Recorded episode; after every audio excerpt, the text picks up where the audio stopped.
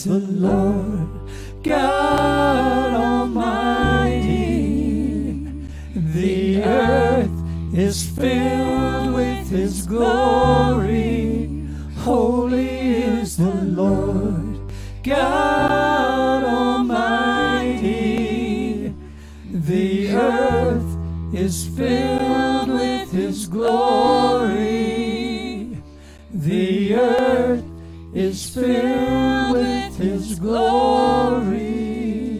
Yes, it is. Amen. Amen. Yeah, give the Lord a hand. It is, he is good. I love you, Lord. Oh, your mercy never fails. Been held in your hands from the moment that I wake up till I lay my head. I will sing of the goodness of God. Amen. Sing it to him. Sing. My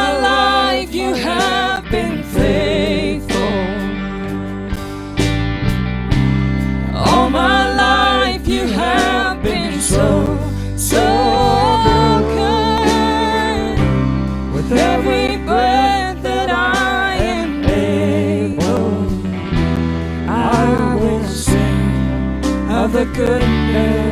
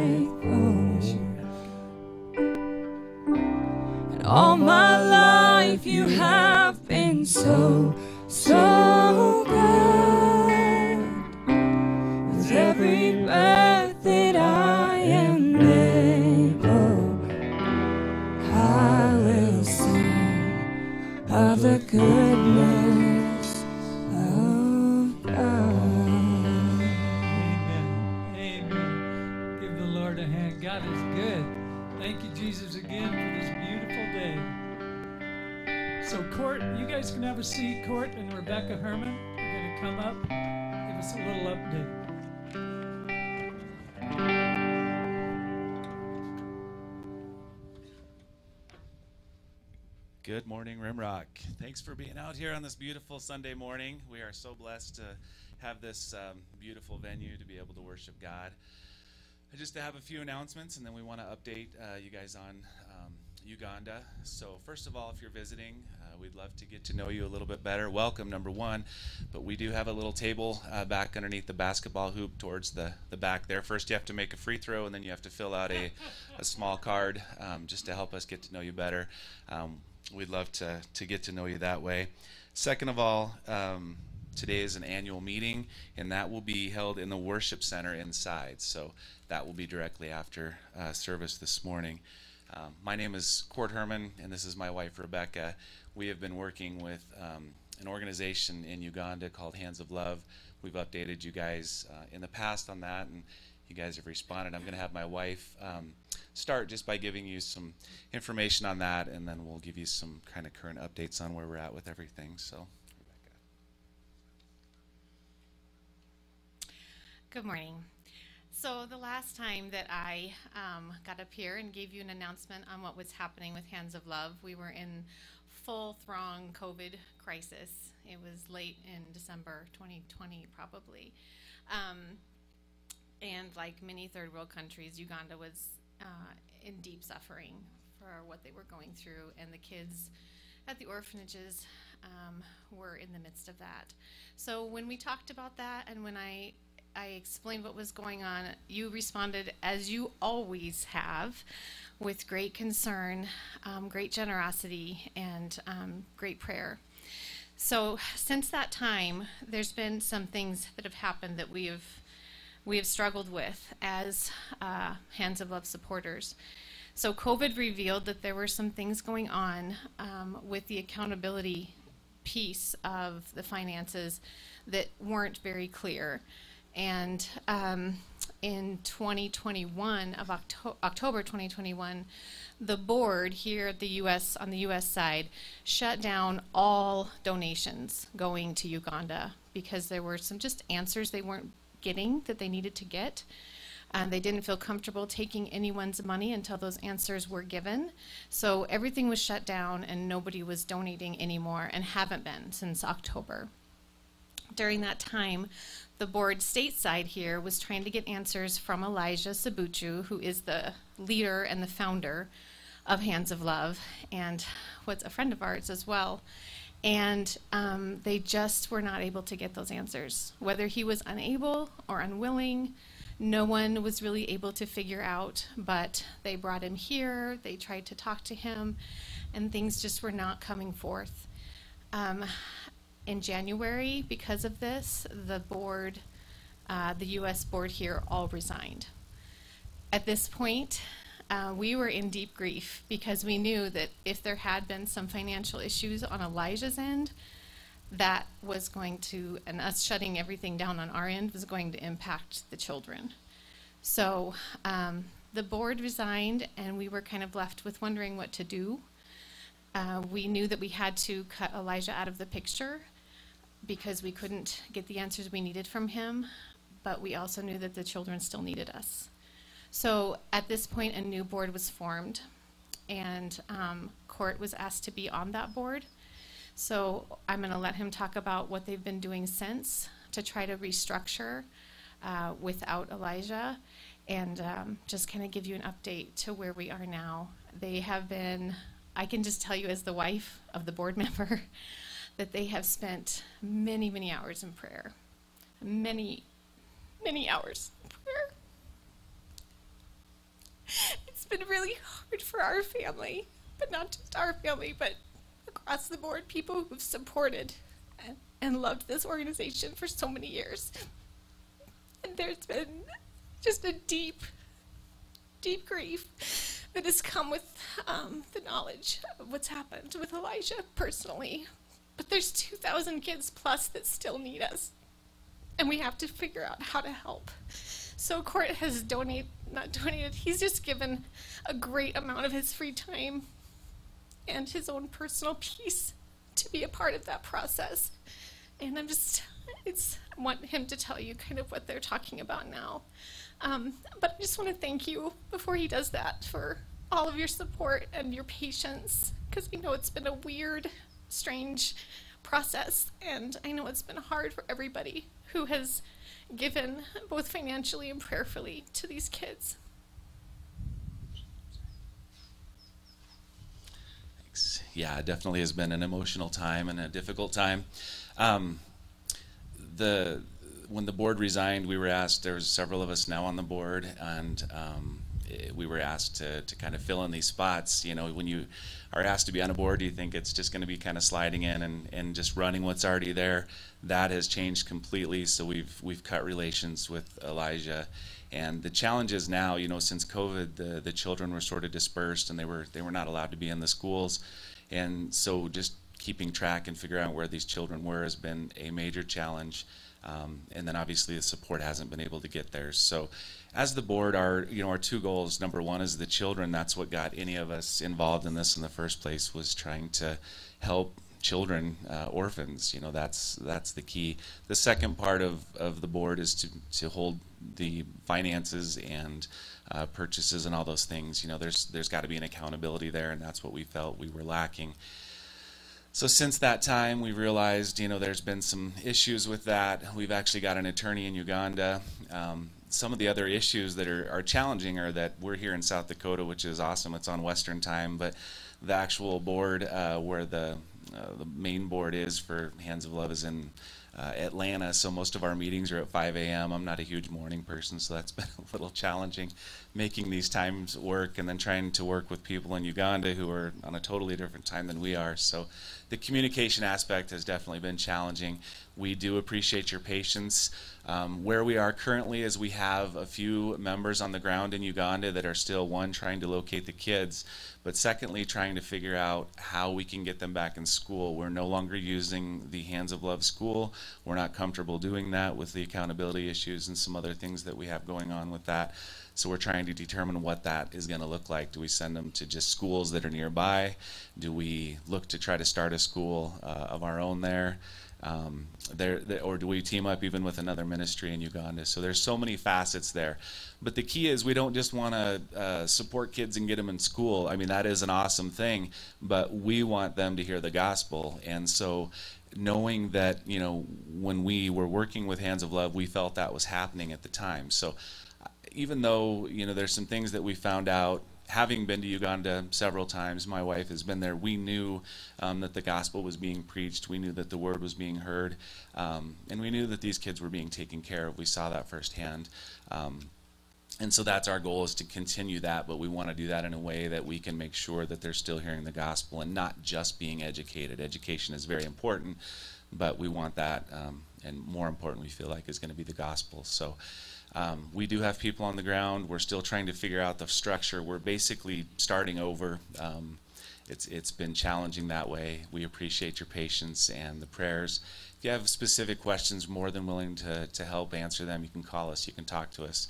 Um, we're just we're just in kind of this weird time, and it's been challenging. So I appreciate the uh, the opportunity that we could have to to visit with you about that. Again, any questions at all, we're more than willing to happen. So the, the awesome thing is is that God is sovereign and He's got this. So we're just we're just men. We're just board members. Uh, Elijah's just a man as well. But uh, God loves all of us. He loves those children, and He cares. And I, I do believe that He will make a way for this to uh, to be successful, so that they can be taken care of. So, Father, thank you for this awesome awesome morning. Thank you for just this great place that we have to worship. And thank you for this worship that we can lift up to you. God, just open our hearts, open our minds to you, to your word. God, just to your love. Anyone that doesn't know you, Lord, we just pray that they would feel your presence here today in a powerful way and that they would be drawn straight into your heart, God. Thank you for all you give us, and thanks most of all for Jesus. In his name we pray. Amen.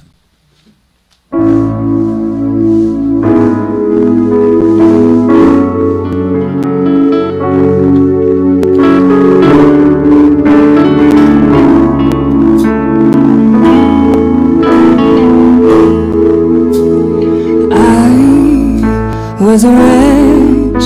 I remember who I was.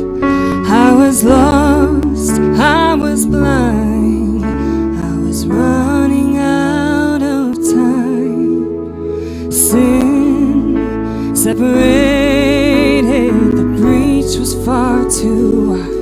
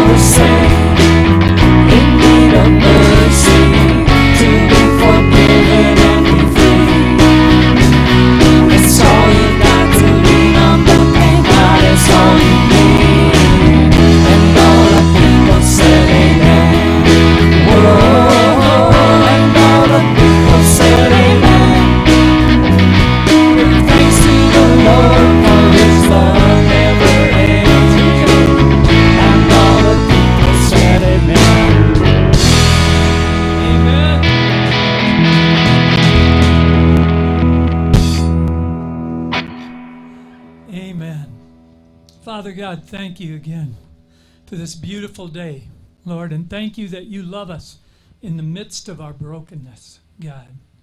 Not as we should be, but as we are, you love us. And we thank you for that, God. We do pray over the Uganda ministry that you would heal and then uh, provide for your children, God. But even in the midst of that brokenness, in the midst of our individual brokenness, God, you are a loving, compassionate God, and we thank you for that. So, Lord, speak to us now through your word, through Brady, and uh, yeah, thanks, Lord. Amen. Hey, there you are. Amen. Thanks, Tom. You may be seated. Wow, so good to be together. So thankful for you guys.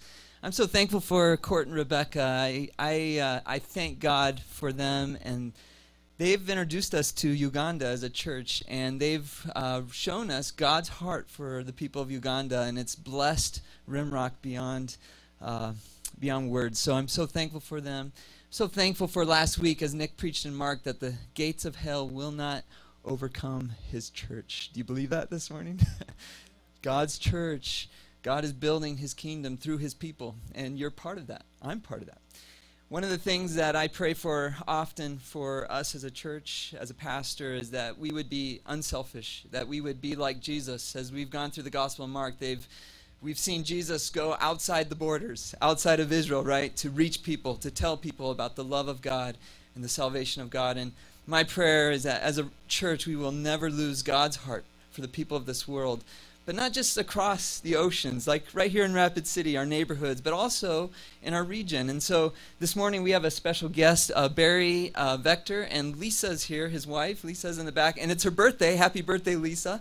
Um, but I've gotten to know Barry this last year. Uh, Barry moved from Wisconsin uh, to Colorado, and uh, he serves our, our district in the Evangelical Free Church, and so he gets to serve uh, a lot of different churches in Colorado and Wyoming and, and the Black Hills of South Dakota.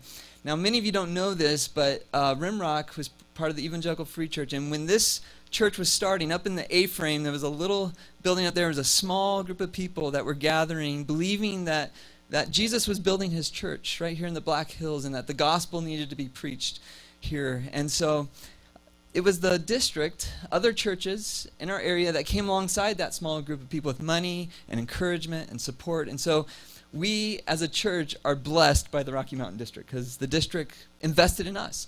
And now, as a church, we are investing in other churches. I've talked to other pastors in our region who've said Rimrock has blessed us. We wouldn't be here if it wasn't for Rimrock Church. And so now we're able to give and bless others. And so, Barry, we're just excited to have you. Thank you for sharing the word with us this morning. Thanks, Ben.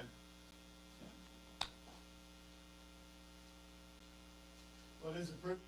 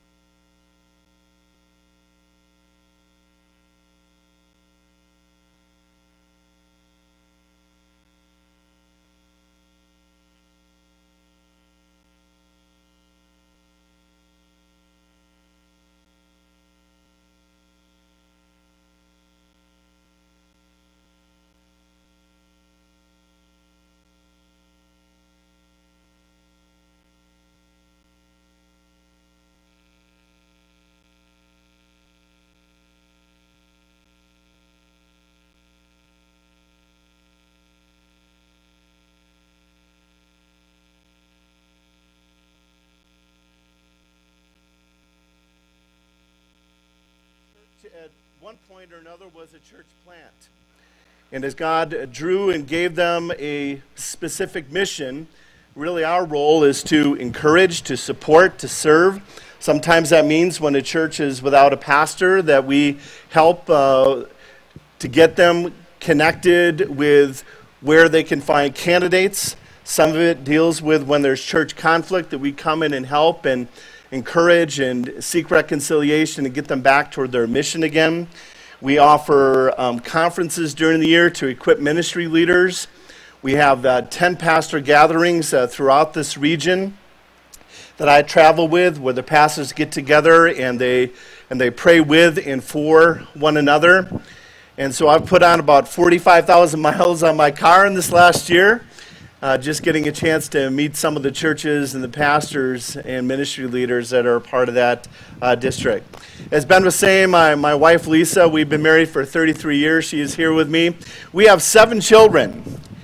And the, the story of that is, is that while we were in seminary, we were told that we would not be able to, to have children. And so we started to look at the possibility of uh, adoption. And the next thing you know, in my last year in seminary, my wife was getting sick, and they couldn't figure out why she was sick. And the next thing you know, they did a pregnancy test, and they said, There's really not any human explanation, but you're pregnant. And now we have seven children that we have been blessed with. Uh, we have a son in law, a daughter in law, and we had our first grandchild last year. Uh, the thing is, is that he's in Wisconsin and we're here. And so we're praying and praying those uh, kids to hopefully come uh, into the district in Colorado where we live.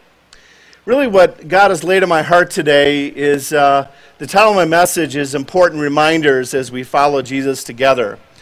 I think one of the things that came out of the pandemic time is the reality of how much we really do need one another not just in the sense of the local church, but also the, the church, all those who believe in the gospel of grace in Jesus Christ. So today, I want to talk about some of those reminders. In fact, because God knows us so well, just in the Old Testament, over 150 times, it says, Remember this. And it wasn't that the, the people of God didn't have the knowledge of it in their head, but they were not experiencing it, they were not practicing it. Maybe they got distracted, or maybe something was controlling their life that, again, moved them away from God's purposes and plans.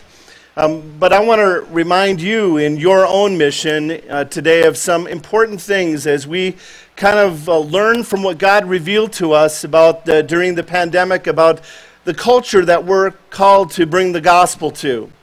In fact, part of our desire as a district is to see every church work with other gospel centered churches to bring the gospel to every man, woman, and child, and to see them become followers of Jesus Christ, who then make other followers of Jesus Christ. And so, what I want to do is to, to go back to a really foundational passage. If we really believe that Jesus is spoke about throughout the scriptures, which he said after he rose again from the dead, and he was talking with the two guys from uh, Emmaus, and as they were on the road, that everything about scripture is about Jesus. And so I want to start there first before we go to an important passage and find some ways in which we can apply this to our lives this week and for you as a local church. So I'd like you to open up your Bibles, first of all, if you would, to Luke chapter 14. Luke chapter 14. The reason why I want to start here is that um, one, of the, one of the things that I did in my life uh, before I went into pastoral ministry was I was a public school teacher and coach. And I've been coaching athletics, but also a life coach for 40 years now. And one of the most important things about teams is uh, can they, again, accomplish the fundamentals and become so proficient at it that it becomes just a way of life and how they perform on the field or how they, again, work with the other teammates. When I was 19 years old, I had, I had grown up in the church, and there was a significant event that happened in my life be, that summer before I started school after I graduated from high school. And the significant event was I had a friend ever since kindergarten, and uh, his name was Ron, and Ron and I were friends. When, when he was in eighth grade, his uh, parents had problems in the marriage and they got a divorce, and it really shook Ron up. And Ron uh, began to really rebel, and he stopped being involved with athletics. He he became a part of the drug scene. He was one of the major drug dealers on our campus. Um, I really didn't hang out with him much after that. We'd have occasional conversations. I knew he was hurting. And yet, in the midst of all of that, um, I never really spoke to him about our relationship with Jesus because even though I was a religious kid and went to church, I didn't have my own experience with Christ. and I was, I was not born again. And Ron, on the way back from a party that summer, hit a telephone pole and he was killed and it shook me to my core. And I began to think about what life was about and why I was here and, and why I really never shared my faith uh, with Ron. So when I, when I went to school at La Crosse and was running on the cross country track team there, um, I, I ran across an individual who was involved with Campus Crusade for Christ. And he began to share the gospel with me and, and invited me to go to a Christmas conference uh, in Chicago with 2,000 other college students. And on December 29th of 1981, so I just celebrated my 40th spiritual birthday, as I was there, the speaker was talking about, again, the, the, the, the story of the rich young ruler, who was a religious guy who, again, was seeking eternal life, but wasn't willing to give up everything to follow Jesus. And so in the text there it says that Jesus loved him and he told them the truth about what he needed to do, which was to give up everything and to not put your hope in your salvation and in riches or anything else, but be willing to give it all up and allow Jesus, again, the Lord, to lead that individual's life. And I felt like the Lord was speaking directly to me. And so before we came forward, this was the passage uh, that the, the teacher was teaching on. I'd like to read it to you as a foundational aspect of our Christian life and our relationship with Christ that we need to constantly remind ourselves of. In verse 25, it says, Now great crowds accompanied him, and he turned and said to them, If anyone comes to me and does not hate his own father and mother and wife and children and brothers and sisters, and yes, even his own life, he cannot be my disciple. Now, I had heard those words when I was in church, but now they took on different meaning. I began to realize the, the root issue in my own heart, which I have found is multiplied over and over again with people that I've shared my faith with, is the reality that uh, we place something above our relationship with God. That we want to be control of what happens in our life. And whether it's our family, that we elevate higher than our relationship with God, or even as it says, our own life, Jesus is inviting us into something in which he then can lead us in terms of his lordship in our families and how we live our lives. And so he goes on and he says, Whoever does not bear his own cross and come after me cannot be my disciple. For which of you desiring to build a tower does not first sit down and count the cost, whether he has enough to complete it? Otherwise, when he has laid a foundation and is not able to finish, all will see it begin to mock him, saying, This man began to build and was not able to finish. Or what king going out to encounter another king in war will not sit down first and deliberate whether he is able with 10,000 to meet him who comes against him with 20,000? And if not, while the other is yet a great way off, he sends a delegation and asks for terms of peace. So therefore, any one of you who does not renounce all that he has cannot be my disciple. Jesus, because he loves us, and because he's a jealous God, he doesn't want to see anything in our lives end up controlling us and destroying our lives ultimately, putting our hope and salvation in those things.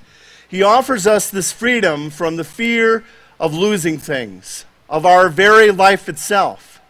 And because He's a loving Lord, He is offering up an opportunity for us to approach life with open hands like this instead of a closed fist. And for much of my first 19 years of my life, I approached life with a closed fist. I said, God, I don't want to give that up. I want to run my life in those ways. And in that moment, on December 29th, I finally realized the loving Lord was offering me an opportunity to be free from my fears. You see, I was a young man who was controlled by fear. The first speech I gave when I was a freshman in high school, I fainted because I was so afraid of what people thought of me. I was already developing an ulcer when I was 16 years old. I was afraid of dying. And there were significant deaths that were beginning to happen in and through my life, including the death of my grandfather, who I was close to. And so, in the, in the midst of that, Jesus was speaking to me and saying, I want to free you of those fears.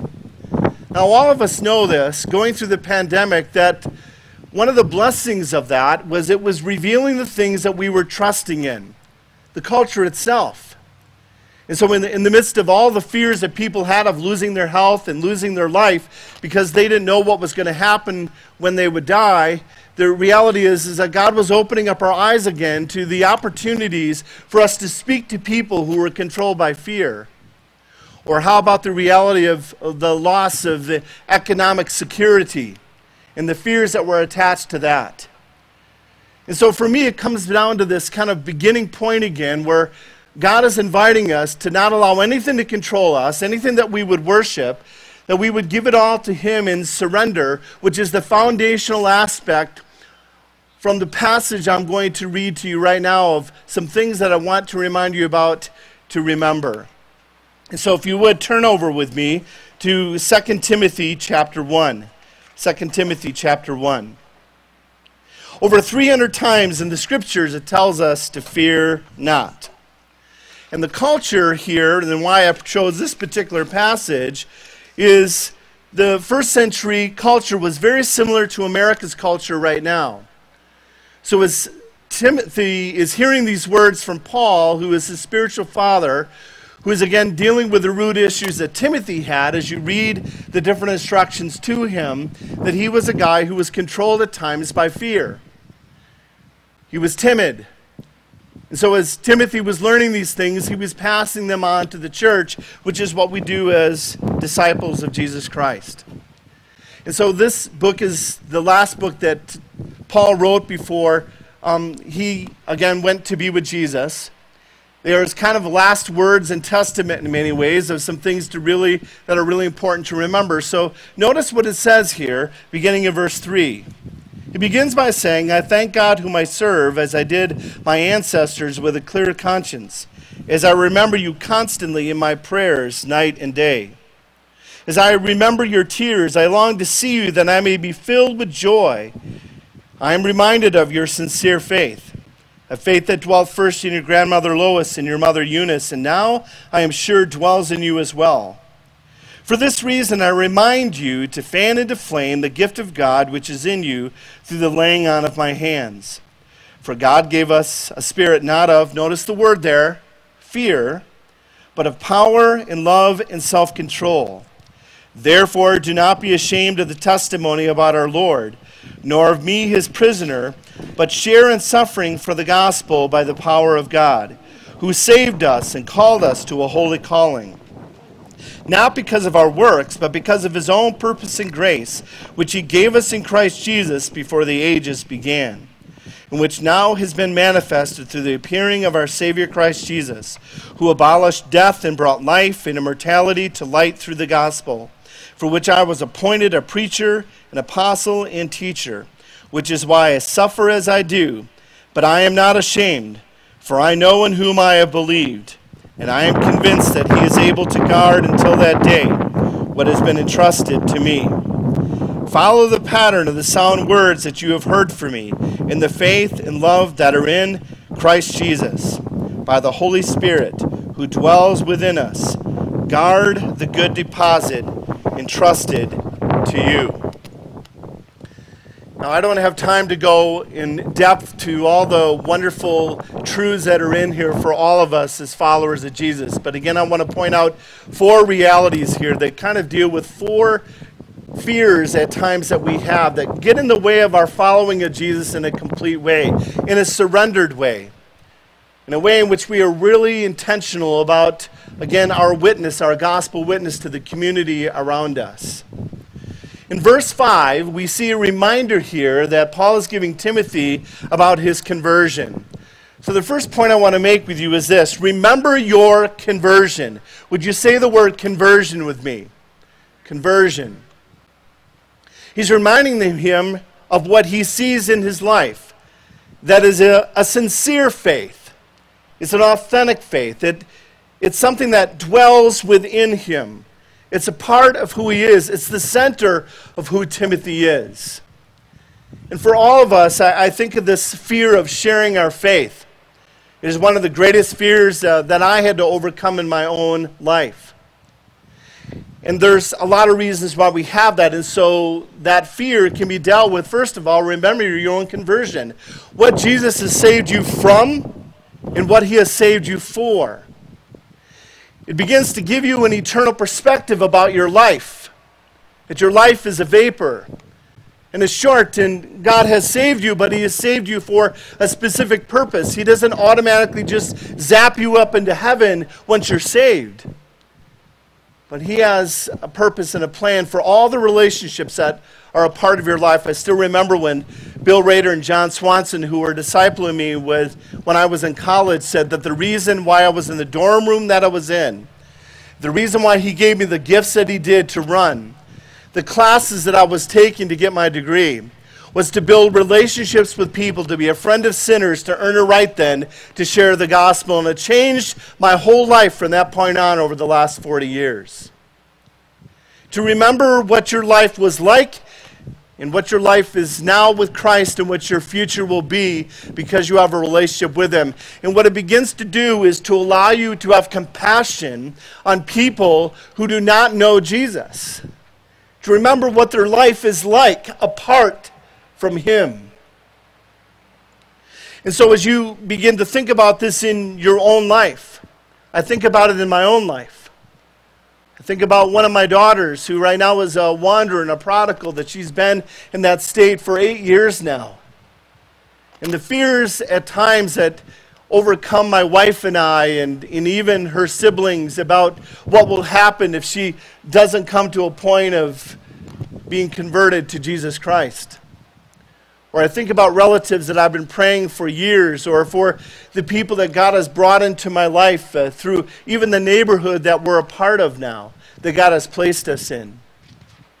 And so, for us to overcome that fear is to, again, remember our conversion and to hope again for the work of God and the people's lives that God has placed in their life, that they too will be saved one day. So, remember your conversion. But there's something else here also that's a, a, great reminder to us in verses 6 and 9. He talks about a holy calling. And then that calling that we are to fan it into flame. That it is not supposed to just remain dormant, but is something that continually is used. So remember your calling. Would you say the word calling with me? Calling. Your calling is made up of five aspects that I'd like you to remember and remind one another about often. This holy calling, this gift that God has given you. And it, and it again is reflected in the acronym of the word SHAPE, S H A P E. Now, again, when I was uh, coaching, again athletic teams i wanted my team to be in shape and so we would we'd have to practice those things over and over again so that they were in shape when it came to the game. And for us uh, the, the game of life that god has made us a part of these four aspects need to be activated and practiced all the time. If you put up your fist like this and put up your first finger go ahead join me in that participate there we go points to the Lord, and the first thing, the S stands for your spiritual gifts that come from the Holy Spirit. Your spiritual gifts. Every one of you has at least one spiritual gift that has been given you so that you can use that to encourage the body toward its purposes. Second one up there, if you hold your fingers up there, the peace sign right up there, the H is your heart. It's the passions that God has given you that you are to be enthusiastic about, that you are pursuing and inviting others to pursue those same, same things with you. The third one is the A are your abilities, your natural abilities that God has given you. Most of you are living it out in your vocation, your work.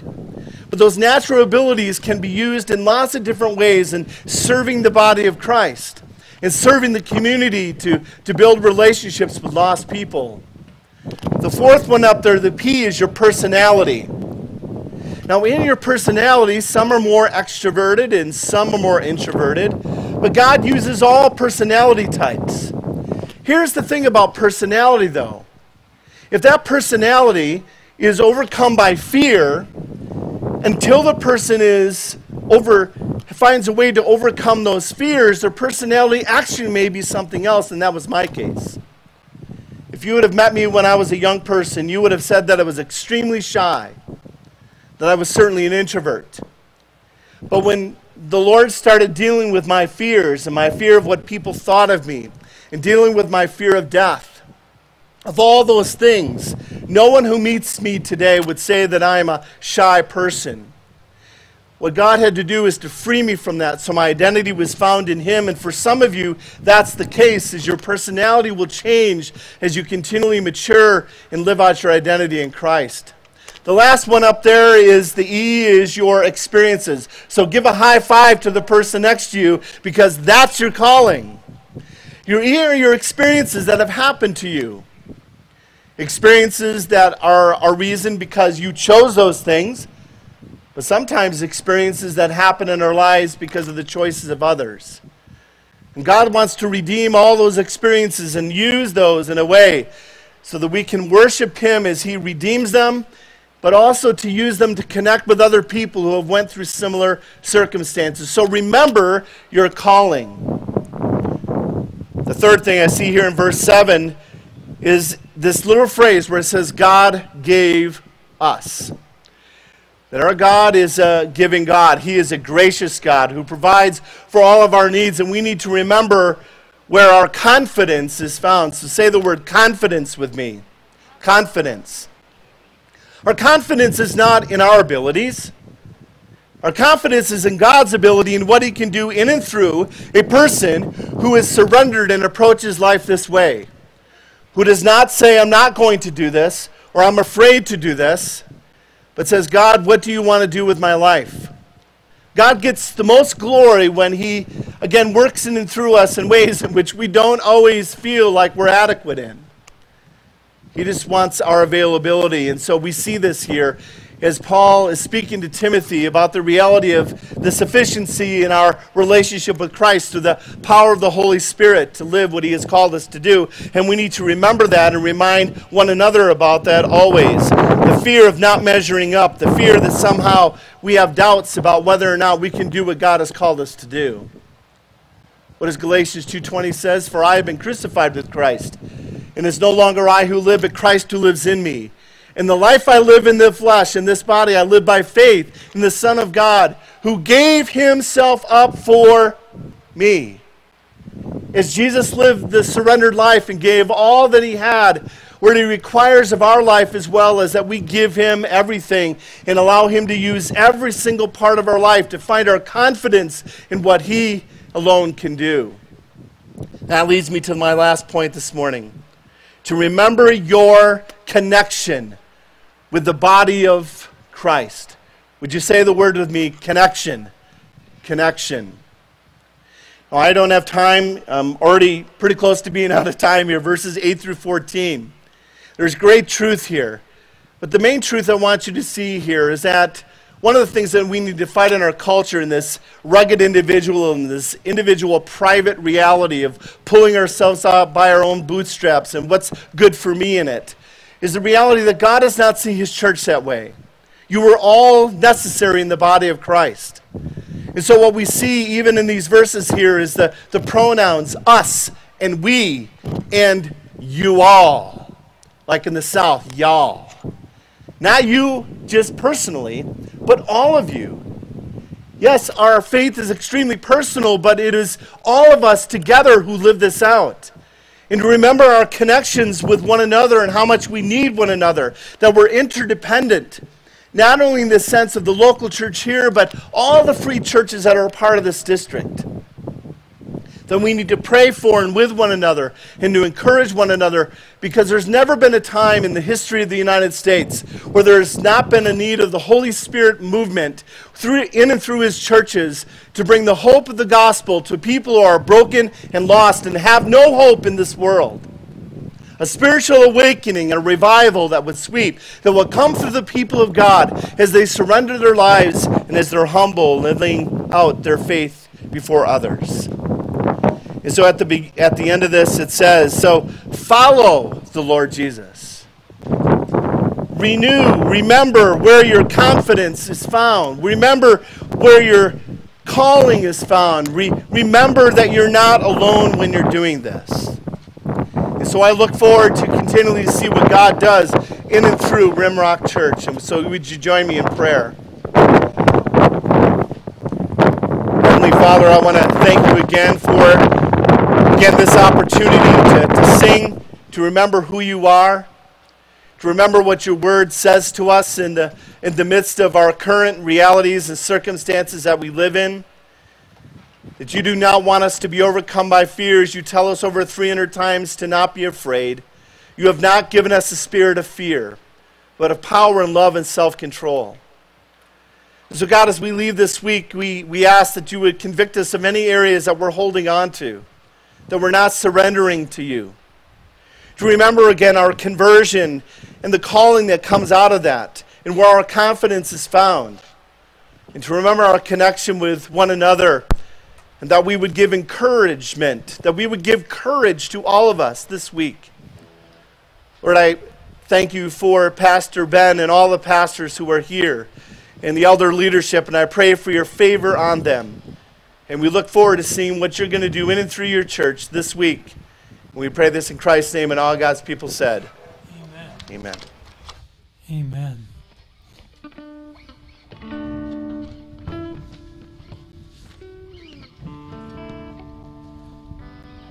Oh, thank you. I called you Brady. Sorry, Barry.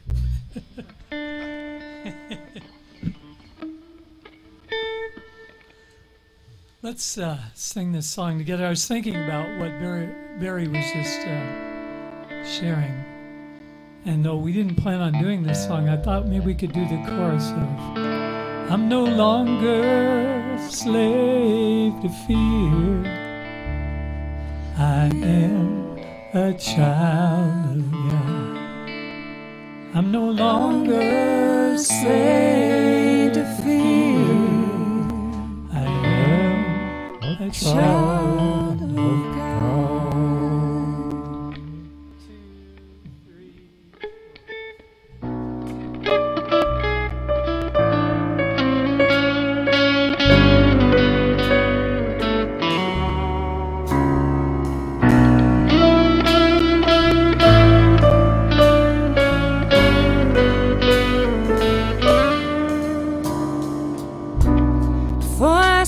a word, you were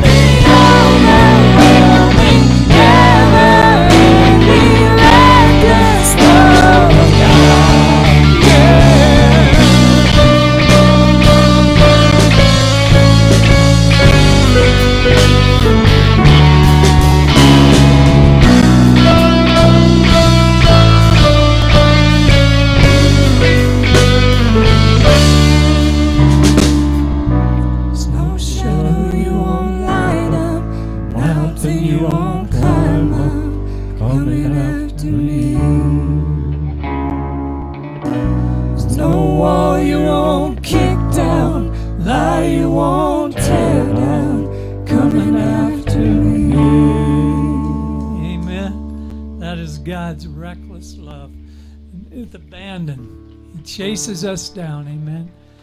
God bless you guys. Thank you so much for coming. Don't forget about the membership meeting at 10:30 up in the sanctuary. And uh, yeah, God bless you. Have a great week.